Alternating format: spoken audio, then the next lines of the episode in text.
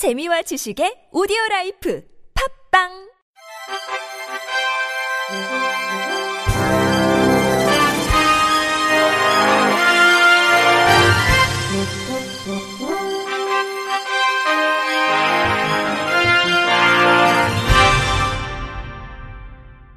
청취자 여러분 안녕하십니까? 3월 6일 화요일 KBS 뉴스입니다. 지난 1988년 11월 처음 도입됐던 장애 등급제가 31년 만에 폐지 수순을 밟습니다. 정부는 어제 이낙연 총리 주재로 장애인 정책조정위원회를 열고 장애인 등급제 폐지를 비롯해 올해부터 오는 2022년까지 추진할 장애인 정책 종합계획을 심의 확정했습니다. 그동안 장애인은 장애 정도에 따라 1에서 6등급이 부여돼 급수에 따라 복지 혜택을 차등적으로 받았습니다. 예컨대 장애인의 외출을 도와주는 활동 지원 서비스를 이용하려면 장애 등급이 1에서 3등급이어야 하고 휠체어 리프트가 장착된 장애인 콜택시는 1에서 2등급 장애인만 이용할 수 있습니다. 이 때문에 장애 등급이 4등급인 장애인은 현실적으로 혼자 외출이 불가능하더라도 별다른 지원을 받지 못한다는 지적이 있어 왔습니다. 이에 정부는 내년 하반기부터 장애 등급에 상관없이 당사자가 특정 서비스를 신청할 경우 당국이 가정을 방문해 장애 정도, 생활 환경 등을 종합적으로 고려하고 관련 서비스를 제공하기로 했습니다. 1차적으로 내년 7월부터 외출 도우미 지원 같은 일상생활 지원 분야부터 시작해 2020년엔 장애인 전용 콜택시 이용 등 이동 지원, 2022년부터는 장애인 연금 지급 등 소득 고용 지원 분야로 확대할 계획입니다. 보건복지부 관계자는 등급제 폐지에 따라 복지 혜택이 확대될 것으로 예상돼 그에 필요한 추가 인력과 예산을 현재 기획재정부와 협의 중이라고 말했습니다. 인천시 장애인체육회는 어제 사무처에서 2018년도 1차 생활체육위원회와 전문체육위원회를 개최했습니다. 시 장애인 체육회 사업부서 주관으로 운영하는 위원회들은 각 사업마다 올해 장애인 체육 시책 운영에 맞게 사업을 배정하고 각 위원회에서 심의 의결하는 자리입니다. 생활체육위원회에서는 지난 2월 9일 공모 접수된 장애인 단체, 기관, 시설 학교, 경기 가맹단체 등에서 공모로 접수된 사업을 선정해 장애인들이 생활체육을 쉽게 접할 수 있는 기회를 제공하고 지역사회의 장애인 인식 개선을 할 수 있는 방안에 대해 논의했습니다. 전문체육위원회에서는 올해 우수선수 28명, 꿈나무 선수 5명, 단체 우수팀 31팀 선발 및 경기 단체 장비 및 훈련용품 지원, 가맹단체 운영비 및 대회 참가 보조금 대상 배정 등 총 4건의 안건을 심의 의결했습니다. 박신욱 사무처장은 인천 장애인 체육이 발전할 수 있는 방향을 제시하며 앞으로 나갈 수 있는 중추적인 역할을 하기 위해 각 위원회와 지속적인 논의와 해결 방안을 찾는데 최선을 다하겠다고 전했습니다. 경남 진주시 장애인 종합복지관장이 보육교사를 성추행했다는 주장이 제기됐습니다. 진주 여성회 등 시민단체는 어제 진주시청 브리핑룸에서 기자회견을 열고 장애인 복지관 관장 46살 A씨가 지난해 11월 10일 술에 취한 채 장애인 어린이집들이 함께하는 발표회 자리에서 보육 교사를 포옹하는 등 성추행했다며 철저한 조사를 촉구했습니다. 회견에 참석한 여성들은 특히 A 관장은 보육교사에게 오늘은 내 것이다라며 상식을 벗어난 발언도 일삼았다고 개탄했습니다. 이들은 장애인 복지관에 관할하는 진주시는 A 관장의 성추행에 대해 철저한 진상 조사를 한 뒤 처벌해야 한다고 요구했습니다. A 관장은 발표회를 마친 뒤 피해 보육교사에게 친근감의 표현이었다고 사과했고 보육교사가 받아들인 것으로 한다고 해명했습니다.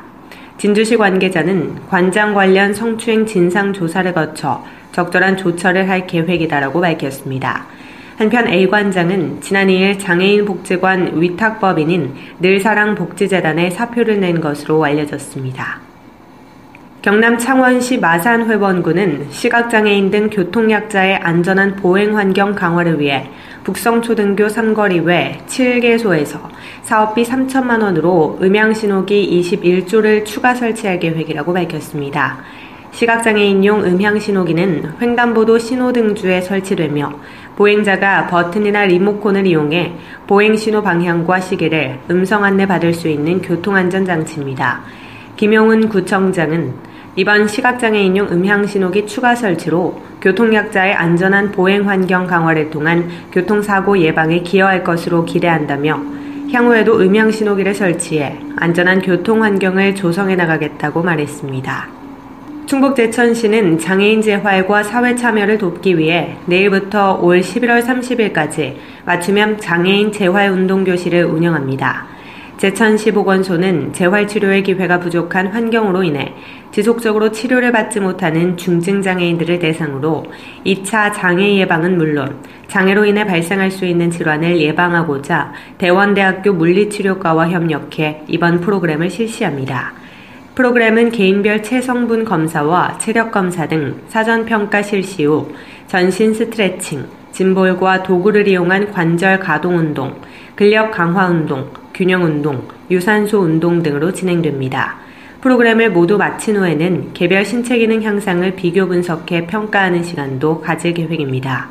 보건소 관계자는 장애인 특성상 개개인의 신체 기능 상태가 다르므로 전문가의 일대일 맞춤 지도에 의한 체계적인 재활 운동 프로그램을 꾸준히 실시해야 한다며 신체적 기능이 위축되는 것을 예방하고 일상생활 동작을 향상시켜 재활의지를 강화해 지역사회 구성원으로 사회 참여 기회를 늘리는 것이 이번 사업의 목적이라고 전했습니다. 김해시 도시개발공사는 오늘부터 해동이 국민체육센터 헬스장에서 시각장애인 체력증진 운동교실을 운영한다고 밝혔습니다. 이번 시각장애인 운동교실은 신체활동이 어려운 시각장애인들의 체력 증진을 위한 단계별 프로그램으로 장애인 및 동반인 20에서 25명을 대상으로 진행됩니다. 본 프로그램에서는 러닝머신, 사이클 등 기구와 신체를 이용한 유산소 운동, 밴드, 근력 운동 기구, 홈트레이닝 방법 등 시각장애인의 건강을 위한 단계별 맞춤형 운동으로 체계적인 체력 증진을 유도해 참여자들의 만족도를 높일 전망입니다. 조돈화 사장은 김해시 장애인 종합복지관뿐만 아니라 장애인 관련 각 협회와의 연계 프로그램을 통한 협력을 강화하고 다양한 재활 프로그램 개설로 시민 건강 증진을 위해 노력하겠다고 말했습니다. 한편 해동이 국민센터는 장애인 대상 헬스 프로그램, 수영 강습, 아쿠아로빅 등을 운영하고 있으며 장애인 복지관 및 장애인 관련 협회와의 연계를 통한 프로그램 제공으로 장애인 체육 활성화를 위해 노력하고 있습니다. 끝으로 날씨입니다. 내일은 전국적으로 구름이 많다가 차차 흐려져 전남 해안과 제주도 지역은 밤부터 비가 내리겠습니다. 동해안은 새벽부터 낮 사이 눈이 날리거나 빗방울이 곳곳에 떨어지겠습니다. 당분간 동해안과 남해상의 바람이 매우 강하겠으며 매우 높은 물결일 것으로 예상됩니다. 항해나 조업 선박은 유의하셔야겠습니다. 또한 오늘과 내일 낮과 밤의 기온차가 상당히 크겠으니 건강 관리에 유의하시기 바랍니다. 내일 아침 최저 기온은 마이너스 4도에서 5도, 낮 최고 기온은 4도에서 12도가 되겠습니다. 바다의 물결은 서해 앞바다에서 0.5에서 1.5m, 남해 앞바다 0.5에서 4m, 동해에서는 1.5에서 4m로 일겠습니다.